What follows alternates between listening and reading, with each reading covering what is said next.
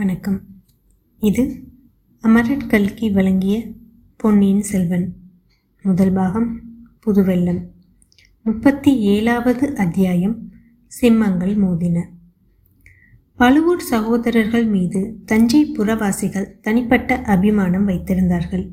அந்த பழைய நகருக்கு புதிய பெருமையும் செல்வாக்கும் அளித்தவர்கள் பழுவேற்றரையர்கள் அல்லவா யானை குதிரை ஒட்டகைகளுடன் பவனி என்றால் எந்த நாளிலும் ஜனங்களுக்கு வேடிக்கை பார்ப்பதில் குதூகலந்தான். அதிலும் தானதிகாரி பெரிய பழுவேற்றரையர் தஞ்சையை விட்டு வெளியே போனாலும் சரி வெளியே போயிருந்து கோட்டைக்குள் பிரவேசித்தாலும் சரி வீதியின் இரு புறங்களிலும் ஜனங்கள் திரண்டு நின்று வேடிக்கை பார்ப்பார்கள். ஜெயகோஷம் செய்வார்கள் வாழ்த்து கூறுவார்கள் பூமாரியும் பொறிமாரியும் பொழிவார்கள். சாதாரணமாக பெரிய சகோதரர் வெளியில் போய்விட்டு வந்தால் இளையவர் கோட்டை வாசலில் நின்று வரவேற்று அழைத்து செல்வார். அண்ணனும் தம்பியும் ஒருவருக்கொருவர் கண்டதும் தழுவிக்கொள்ளும் காட்சி நீலக்கீரியும் பொதுகை மலையும் ஆலிங்கனம் செய்து கொள்வது போல் இருக்கும். இருவரும் இரண்டு யானைகள் மீதோ அல்லது குதிரைகளின் மீதோ ஏறிக்கொண்டு அருகருகே சென்றார்களானால் அந்த காட்சியை பார்க்க பதினாயிரம் கண்கள் வேண்டும். பழுவூர் சகோதரர்களை சிலர் இரணியனுக்கும் இரண்யாட்சனுக்கும் ஒப்பிட்டு பேசுவார்கள். இன்னும் சிலர் சுந்தோப சுந்தரர்கள் என்பார்கள். ராமரையும் பரதரையும் ஒத்த அருமை சகோதரர்கள் என்றும் பீமனையும் அர்ஜுனனையும் ஒத்த வீர சகோதரர்கள் என்றும் கூறுவோர் உண்டு. ஆனால் இன்றைக்கு பெரிய பழுவேற்றரையர் தஞ்சை கோட்டைக்குள் பிரவேசித்த போது அவருடன் வந்த பரிவாரங்கள் வழக்கமான முழக்கங்களை செய்த போதிலும் வீதிகளில் குதூகல ஆரவாரம் இல்லை.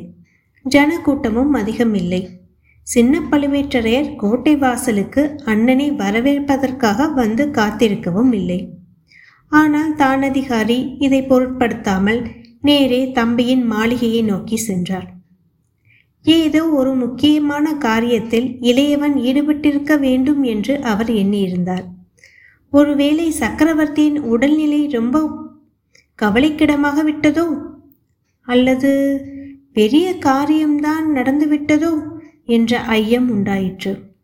ஆகையால் வழக்கத்தை விட துரிதமாகவே அவருடைய பரிவார ஊர்வலம் சென்று கோட்டை தளபதி சின்ன பழுவேற்றரையின் மாளிகையை அடைந்தது.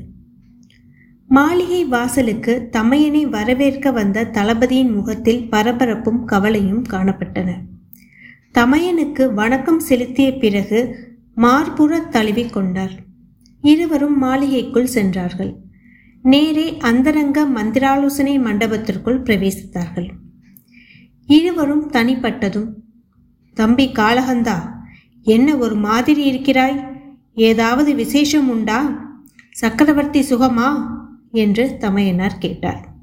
சின்ன பழுவேற்றரையராகிய காலகந்த கண்டர் சக்கரவர்த்தி எப்போதும் போல் இருக்கிறார். அவரது சுகத்தில் அபிவிருத்தியும் இல்லை சீர்கேடும் இல்லை என்றார். பின் ஏன் வாட்டமடைந்திருக்கிறது உன்முகம் ஏன் கோட்டை வாசலுக்கு வரவில்லை?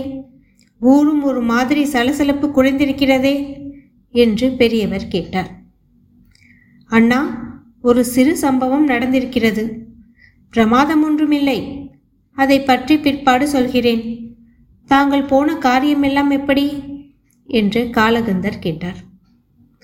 நான் சென்றிருந்த காரியம் பூரண வெற்றிதான்.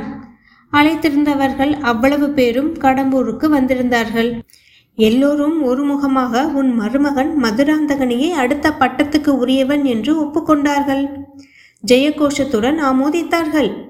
நியாயத்திற்கு கட்டுப்படவில்லை என்றால் கத்தி எடுத்து போர் செய்து உரிமையை நிலைநாட்டவும் அவ்வளவு பேரும் சித்தமாய் இருக்கிறார்கள் கொல்லி மலவனும் வணங்காமுடி முனையவரனும் கூட ஒப்புக்கொண்டார்கள் என்றால் நம்முடைய நோக்கம் நிறைவேறுவதற்கு தடை என்ன? சம்புவரையர் தம் கோட்டை கொத்தளம் படை செல்வம் எல்லாவற்றையும் ஈடுபடுத்த சித்தமாய் இருக்கிறார் அவருடைய மகன் கந்தமாறன் மிக தீவிரமாய் இருக்கிறான் நடுநாட்டையும் திருமுனைப்பாடி நாட்டையும் பற்றி கவலை இல்லை சோழ தேசம்தான் எப்போதும் நம் கையில் இருக்கிறது? வேறு என்ன யோசனை? திருக்கோவிலூர் மலையமான் பல்லவன் பார்த்திபேந்திரன் கொடும்பாளூர் வேளாண் இந்த மூன்று பேரும் தான் ஒருவேளை எதிர்க்கக்கூடும். அவர்களில் கொடும்பாளூர்காரன் இங்கில்லை இலங்கையில் இருக்கிறான். மற்ற இருவராலும் என்ன புரட்டிவிட முடியும்? கூடிய சீக்கிரத்தில் சக்கரவர்த்தியிடம் சொல்லி உடனே முடிவு செய்ய வேண்டியதுதான் என்றார் பெரிய பழுவேற்றரையர் தலைவர்களை பற்றி தாங்கள் சொல்வதெல்லாம் சரி. ஜனங்கள் ஜனங்கள் ஆட்சேபித்தால்? என்று கேட்டார் காலாந்தக கண்டர். ஆஹா ஜனங்களை யார் கேட்கப் போகிறார்கள்? ஜனங்களை கேட்டுக்கொண்டா ராஜாங்க காரியங்கள் நடக்கின்றன?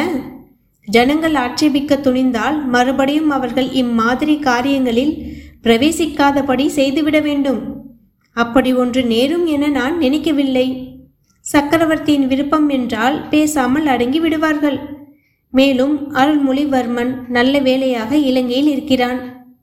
அவன் இருந்தாலும் ஒருவேளை ஜனங்கள் தங்கள் குருட்டு அபிமானத்தை காட்ட முயல்வார்கள்.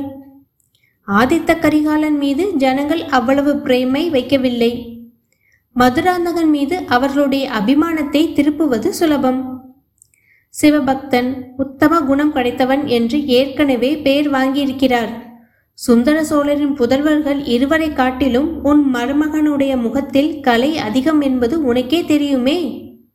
அகத்தின் அழகு முகத்தில் தெரியும் என்று கருதும் முட்டாள் ஜனங்கள் மதுராந்தக சக்கரவர்த்தி வாழ்க என்று கோஷிக்காவிட்டால்தான் ஆச்சரியமாய் இருக்கும் எப்படி இருந்தாலும் நான் ஒருவன் இருக்கும்போது உனக்கு என்ன கவலை? ஆனால் வேலைக்கார படை இருக்கிறதே அவர்களை எப்படி சமாளிப்பது?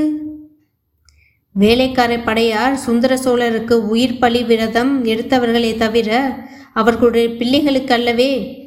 அப்படி அவர்கள் குறுக்கிட்டாலும் உடனே கோட்டை காவல் படை எங்கே போயிற்று?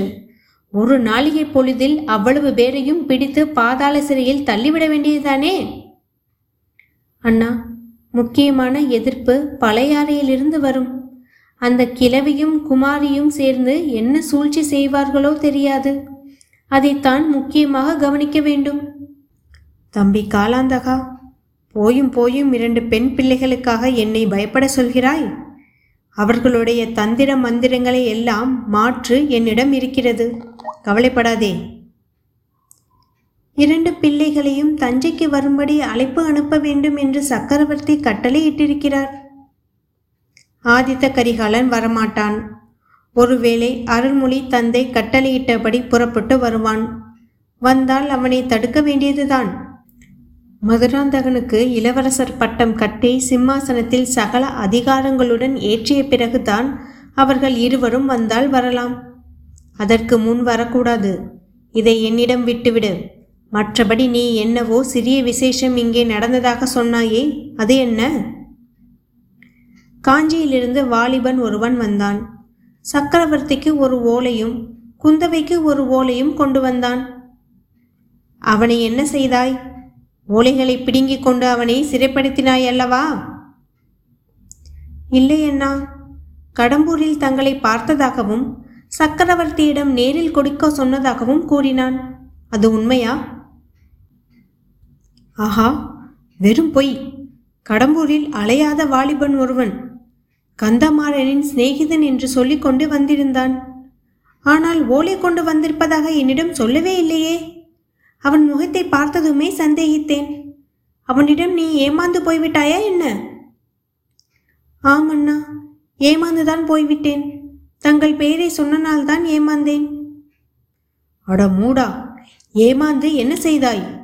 ஓலையை சக்கரவர்த்தியிடம் கொடுத்து விட்டாயா? அதை பார்க்க கூட இல்லையா? பார்த்தேன். அதில் ஒன்றுமில்லை. காஞ்சி பொன்மாலைக்கு வரும்படி தான் எழுதியிருந்தது. ஓலையை கொடுத்துவிட்ட அந்த வாலிபன் ஏதோ அபாயம் என்று சொல்லிக் கொண்டிருந்தான். பிறகாவது சந்தேகித்து சிறைப்படுத்தினாய் அல்லவா சந்தேகித்தேன். ஆனால் சிறைப்படுத்தவில்லை. பின்னே என்ன செய்தாய்? ஊர் பார்க்க வேண்டும் என்றான். பார்த்துவிட்டு வரட்டும் என்று இரண்டு ஆளையும் பின்னோடு அனுப்பினேன்.